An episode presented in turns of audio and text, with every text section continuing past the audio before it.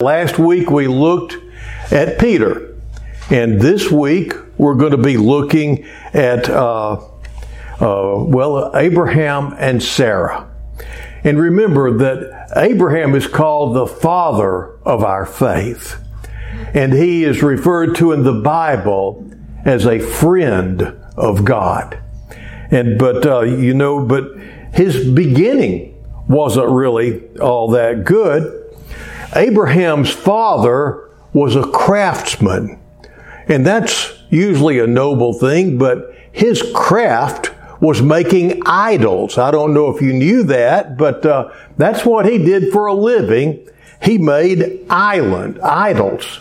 And his family, there was one god called the moon god. I don't remember what the name was in the Mesopotamian language, but they worshiped the moon god and uh, the Haran in uh, let's see, I'm trying to remember. I can't remember where Haran was, but uh, anyway, that was the capital of this particular type of uh, of God worship, idol worship, and uh, before Abraham set out on his trip into the promised land, he wound up going with his father to the city of Haran. This city was so important to uh, Abraham's father, uh, Terah, that his son, one of his sons was named Haran. Lot's daddy was named after the city where those idols were made. And so they were big into this idol worship stuff.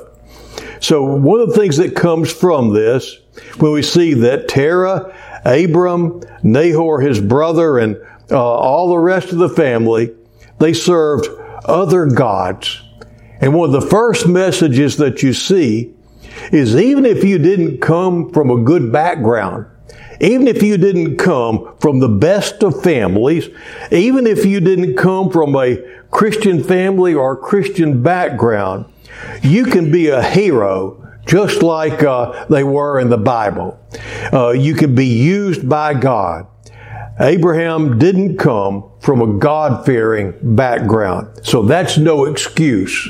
In fact, sometimes that's a blessing because you come into it with fresh eyes, not fettered with uh, uh, a lot of stuff that you've been told that you have to get rid of to really believe and understand the Bible. So, uh, there's anyway. Uh, so what I want to do is just go through a few of the events in Abraham and Sarah's life, and then I'm going to make three really quick points at the end. So whenever you see that I'm dragging along before I get to the points, the three quick points aren't going to take, but they're about a sentence each. So don't be worried about that. So we're going to have about 18, no, not, not 18. We're going to have several events here. Here's the first event. In Genesis 12, 1, we see that Abraham believes. Uh, now the Lord said to Abram, get out of your country, from your family and your father's house to a land that I will show you. In other words, get away from idolatry because I have something different for you. I have a different way of life for you. And then he, he tells him, I will bless those who bless you and make you a father and uh, uh, of, of many nations. And so he gives him this promise. And Abraham believes. So that's number one. Abraham believes. And so that's divine when you believe. Remember, we talking about divine and human, so we got divine. Now then, next event Abraham doubts. Genesis 10. And it came to pass when he was close to entering Egypt that he said to Sarai, his wife, Indeed, I know that you are a woman of beautiful countenance. Therefore, it will happen. He said, it's, it's going to happen, Sarah. It's Sarai. It's going to happen. When the Egyptians see you, they will say, this is his wife. and they will kill me, but they will let you live. So please say that you are my sister. And now, I, that, I want you to hear the way that he worded this. This is so manipulative and so cheesy at the same time. I don't know if you've ever noticed this. But I like the way he phrased this. That it, so please say you are my sister, that it may be well with me for your sake, and that I may live because of you. I need you to lie for me so that I can stay alive. And uh, you may even wind up having to sleep with another man, but uh, it's going to be okay because you see, the only reason I want to keep on living is because of you, Sarai. It'll be well with you if I stay alive. So lie and sleep with another man. And uh, now I'm not getting on to Sarai here. I'm getting on to Abraham because he was still willing to let his wife sleep with another man to save himself. And so he doubted and he was afraid. And uh, those two things, doubt and fear, they aren't sins, but they are human. But then he lied. That's a sin. Now then, here's the next event. Abraham believes again. So you got divine, human, here comes divine again. After Abraham and Lot split up, Abraham goes to Salem, uh, and, uh, be- and Salem becomes a city named, guess what? Jerusalem. Jerusalem. Now, Salem means peace. Jeru many people have translated incorrectly as city of, but what it actually means is foundation of. So Jerusalem is the foundation of peace. Salem means peace. So Jerusalem means foundation of peace. And uh, then, so Jerusalem is the foundation of peace for the whole world we're told to pray for the peace of Jerusalem because it's the foundation for the peace of the whole world. So when he comes to Salem, he meets the king of Salem, who is a person that Hebrews tell us, listen to this, is without genealogy and does not have beginning of days or end of life. And then it goes on and says, so he so he's the king of, of peace. Uh, I don't know if I, let's see. Yeah, he's the king of peace. Salem, he's the king of Salem. So he's the king of peace and he's the king of righteousness. And, uh, in fact, the name Melchizedek, that's what it means. Uh, and uh, he doesn't have a genealogy. He doesn't have a beginning. He doesn't have an end. So who does that sound like? Anybody you've ever heard of? So uh, this could have been an actual. So his name. Let's see. It's a, it's a guy's name, Melchizedek, which actually translates the King of Righteousness. So this could have been an actual man. It could have been Jesus, the pre-incarnate Jesus. But his name is Melchizedek the King of righteousness. And I want you to notice in Hebrews 7, it goes on to say that uh, when we tithe to Jesus, when we tithe, our tithe is going to Jesus. And it refers to Melchizedek, who was a priest forever, it says in Hebrews. And Jesus is the only priest forever that we know of. And so Guess what? Now, okay. Whether he is Jesus per se or not, theologians argue about, but I want you to notice that. Because look what happens next. Melchizedek brings out bread and wine. Now, he is uh, said to be uh, the uh, also the priest of the God Most High. Now, says, and he blessed him and said, Blessed be Abram of God Most High, possessor of heaven and earth, and blessed be God Most High, who has delivered your enemies into your hand. And he, Abraham, gave him, Melchizedek, a tithe of all. So here's where I say, where I say he believed again. Because if you're going to give 10% of all that you have, you're a believer. People are stingy, let's face it. And they're also scared. And uh, they also will say, you know, oh, God understands. I need to take care of my family. And so we hold back from God. And it's not that, you know, if you don't take care of your family, it says you're like an infidel. So you are supposed to take care of your family. But the tithe is just enough to where it hurts a little bit. And, uh, but you can't outgive God. Also, uh, it's anyway. I, I, don't anyway. I just want to, it's a matter. You know, worship means worthship. It's a way that we say you are worth it, and this is one of the most tangible ways that you tell God you are worthy. You are worth it to me. And so, and I must say, when Sharon and I finally started tithing, it's incredible how the windows of heaven were open to us. It's incredible. I won't go into all the details about that. But, uh, uh, you're not going to be given 10% of your income unless you're a believer. And because you don't give 10% of your income to anything you don't believe in. And uh, by the way, this is 500 years before tithing was a part of the law.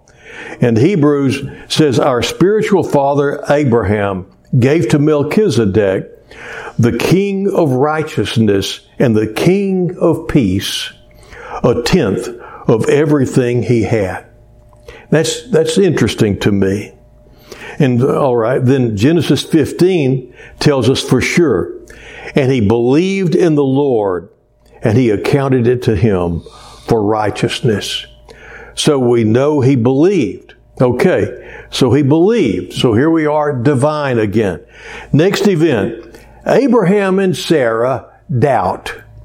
Divine, human, divine, human. Genesis 16:1.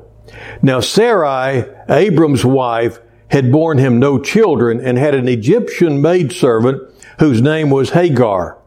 So Sarai said to Abram, See now, the Lord has restrained me from bearing children. Please go into my maid. Perhaps I shall obtain children by her. And this is one of those things where sometimes you can even know what God wants you to do, what He has in store for you, and you get impatient, and uh, you start figuring that He wants you to help Him out. And so that's kind of what was going on here. and Abram heeded the voice of Sarai. You see, here they both doubted. And here's why. She lets her husband sleep with another woman, and Abraham, before this, was willing to let another uh, man sleep with his wife. And yet God had given them a promise. they were going to have a child. Now, I'm not putting them down. I'm just showing you that they're humans so that you'll know that when you mess up, that God can still use you. And also, look at the age. It doesn't matter. God can still use you no matter. There's nobody here that's 99 yet. I don't think. And, uh, you know, God started getting in touch with Abraham and tapping him on the shoulder when he was 75. And it was at age 99 that he wound up having his, uh, having Isaac and, uh, things really got going. So you still got time no matter how many years you have under your belt. God's not through with you yet.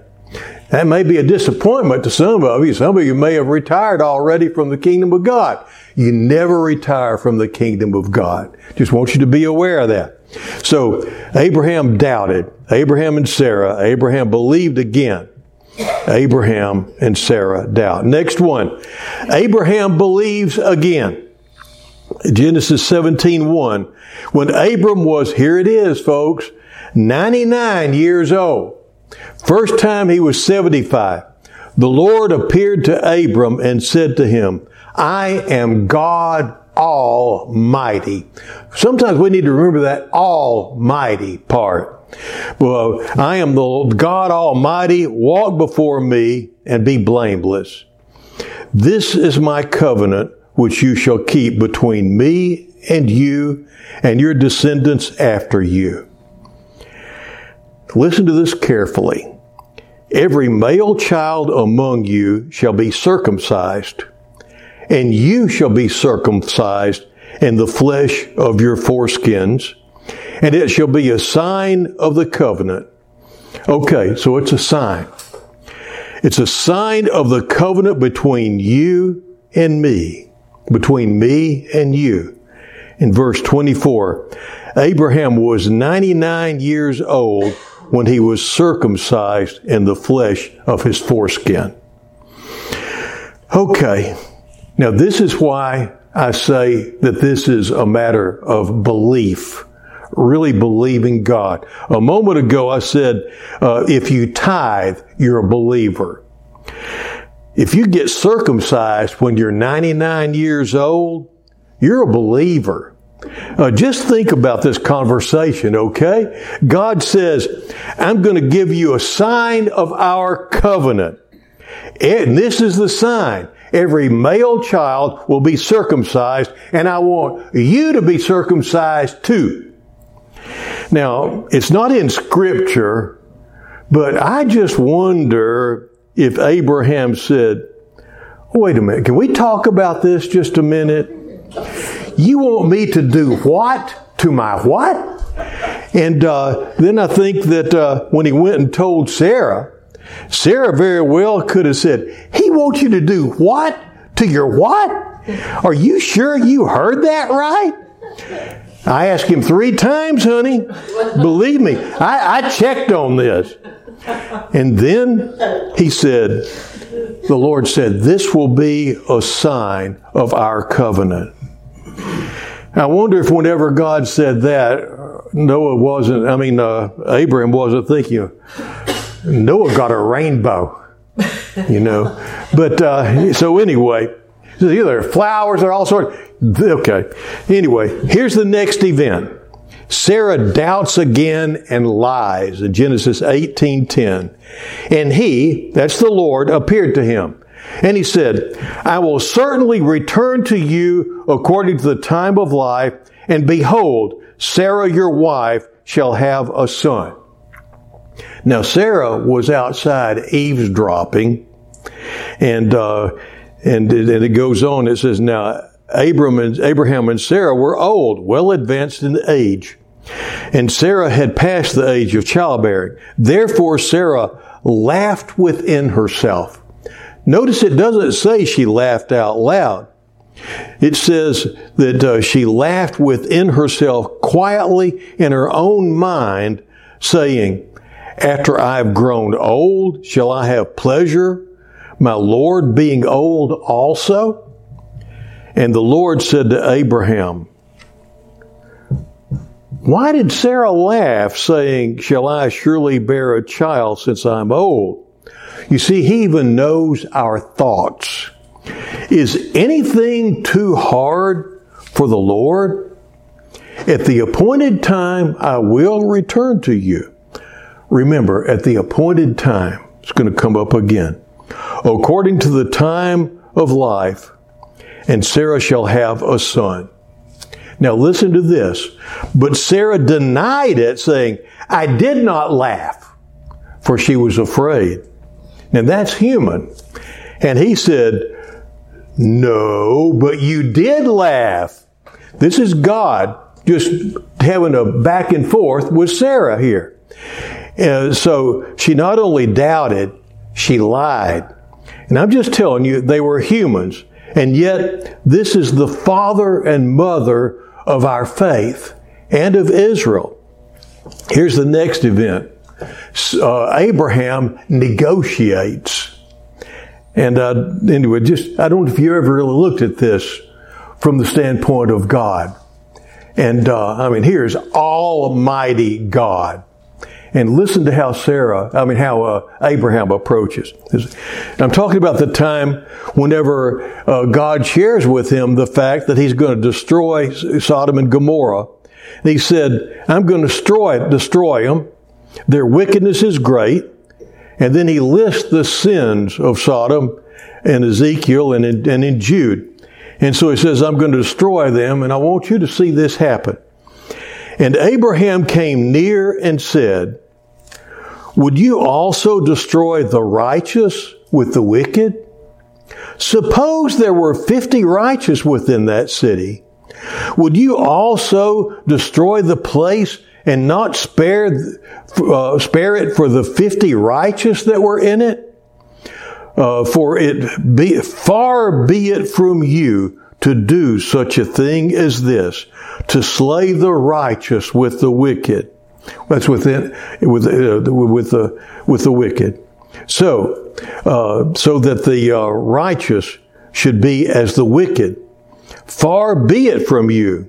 Shall not the judge of all the earth do right? Now, there's some manipulation going on here. I don't know if you've ever noticed that. God's told him what he's going to do, and Abraham's telling him why he shouldn't do it. Okay? And so there's a, a reason for this. Remember, Lot lives there, and Lot's his, uh, his nephew. He's got a good reason, but it's the way that he did it. And uh, just watch this. So the Lord said, If I find in Sodom fifty righteous within the city, then I will spare all the place for their sakes. Okay, that's good. But then Abraham answered and said, Indeed now, who am I but dust and ashes to have taken it upon myself to speak to the Lord? Suppose there were uh, five less than the fifty righteous. Would you destroy all the city for the lack of five? And so he said, if I find 45, see, God's good at math, okay? Uh, I will not destroy it. And he spoke to him again and said, suppose there should be 40 found there. So he said, I will not do it for the sake of 40. And then he said, let not the Lord be angry and, and, and I will speak. Suppose 30 should be found there. So he said, I will not do it if I find 30 there. And so he said, indeed, I had now have taken it upon myself to speak to the Lord. Suppose 20 should be found there. And so he said, I will not destroy it for the sake of the 20. And then he said, Let not the Lord be angry, and I'll speak but once more. Suppose 10 should be found there. And he said, I will not destroy it for the sake of 10. All right.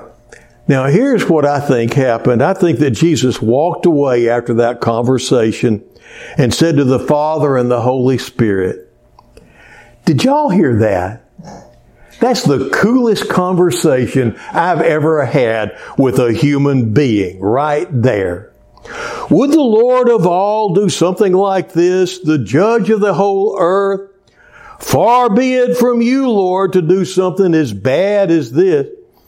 And you know, I'm just dust and ashes, but I've taken it upon myself to speak to the Lord. I think Jesus uh, actually said something like, I really like this guy. and you know, uh, you know what I think he liked about him? He liked him. It's not his righteousness. The righteousness that found that was found in Abraham was imputed from Jesus. And so it's not that he just liked his own righteousness. He liked Abraham. He liked having a conversation with Abraham. He liked the back and forth and the banter. He liked the, I did not lie. Oh no, but you did lie. He liked that. He was having fun talking with them. And so uh, he likes to have friends that can he, that can talk and be with him and uh, really bare their hearts. And so it was his personality that he liked. And this is one of the things I want to get across to you. So many people spend their whole lives trying to be somebody they're not because they've been told by the world that you're not acceptable the way you are.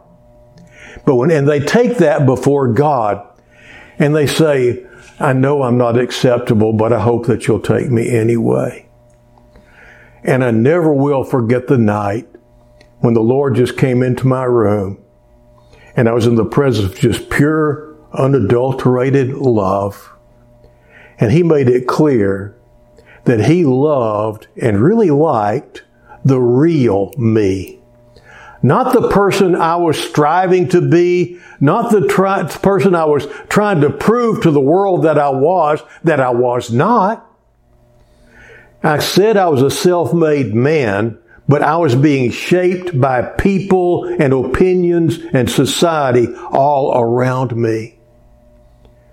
But whenever I was before my, cre- my creator, he made it clear that it was the real Joel behind all those masks. And it's the same with you. It's the real Bob, the real Suzanne, the real Ms. Brubaker, and all the rest of you, the real Kim, the real Becky. Not who you pretend to be, but that person that you are when nobody else is around. That person that maybe has been struggling with who you are. It says in the Bible, you are, you are acceptable in the beloved. And so I want to encourage you he created you to be just like you are. Quirks and all. Weird sense of humor and all. Every bit of it, He loves and He made you like that. And you're the person that He really wants to be friends with. And He wants to be your friends. He got to the point with His disciples where He said, you're no longer servants. Now I want to call you friends. That's so important. So I'm just telling you, it's okay that you're human. God created humans with you in mind. God doesn't get upset at your humanity. God already knew that uh, uh, Abraham was going to do this.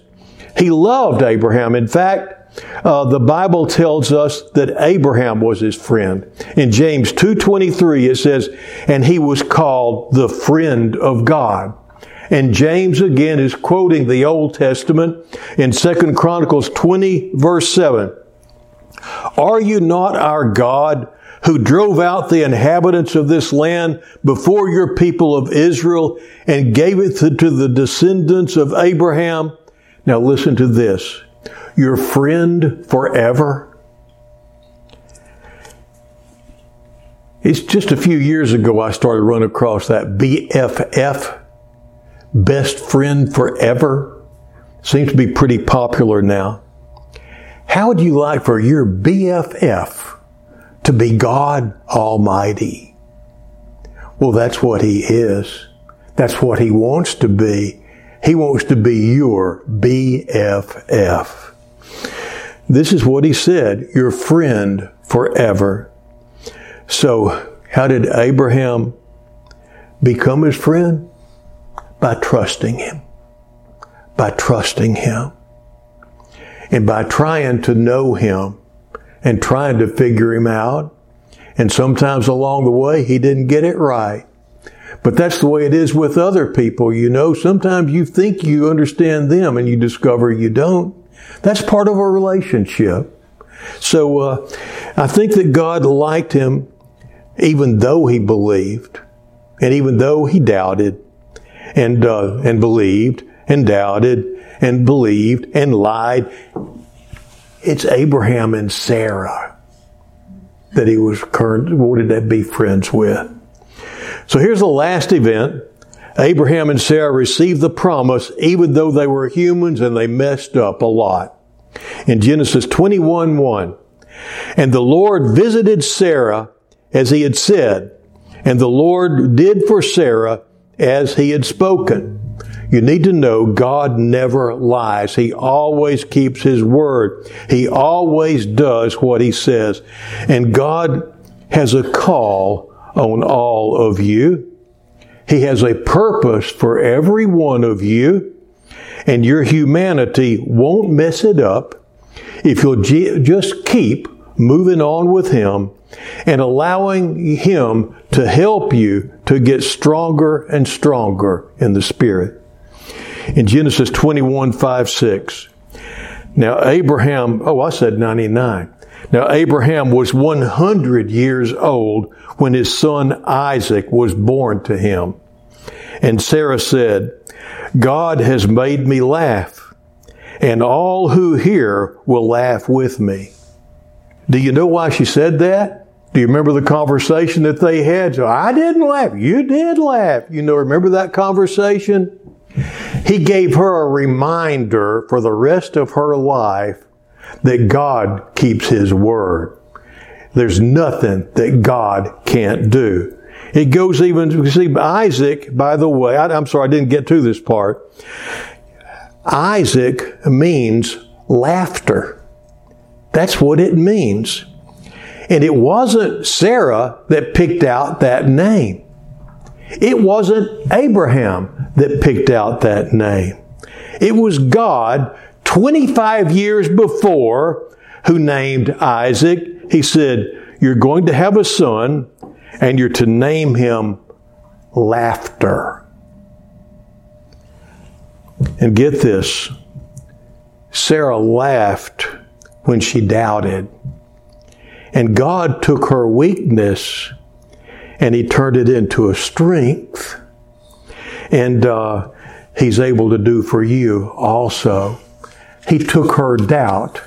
And so from that point on, every time that she called to Isaac, every time she saw Isaac, every time she heard someone else laughing, every time she heard herself laugh, she remembered God can do anything, even give an old woman a baby and the strength to raise it. God can do anything. And so here are my three points. We're just about done. Okay. Number okay. Number 1, God is fun because Isaac means laughter, and because he had a lot of fun with Abraham and Sarah. Uh, think about the negotiating thing and all that. So, anyway, number two, God is faithful. The promise was fulfilled. Number three, God is in control. When we look around ourselves today, when we look at the news, we may not believe it. But God is in control. He said, at the set time, and exactly at the set time, laughter, Isaac was, Isaac was born. You know, if I do anything differently, looking back on my life, I think I'd probably relax and have a whole lot more fun because God is in control. I don't carry the weight of the whole world on my shoulders anymore. All I have to do is what he has to, what he puts in front of me and be faithful to him. And then my life is meaningful. I'm not putting down Abraham and Sarah. They did believe. They also doubted and they lied several times. But what I'm saying is that God could still use them in a mighty way, even though they were human beings. And I'd like to say not even though, because they were human beings. And so even though you're human and you make mistakes and you still sin, God can still use you in a divine way to touch someone else.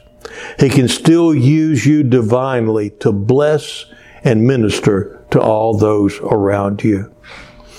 Now, I'm saying all this because some of you are counting yourselves out because uh, you really you're counting yourself being used by God because of your weaknesses and your frailties and your, your humanity.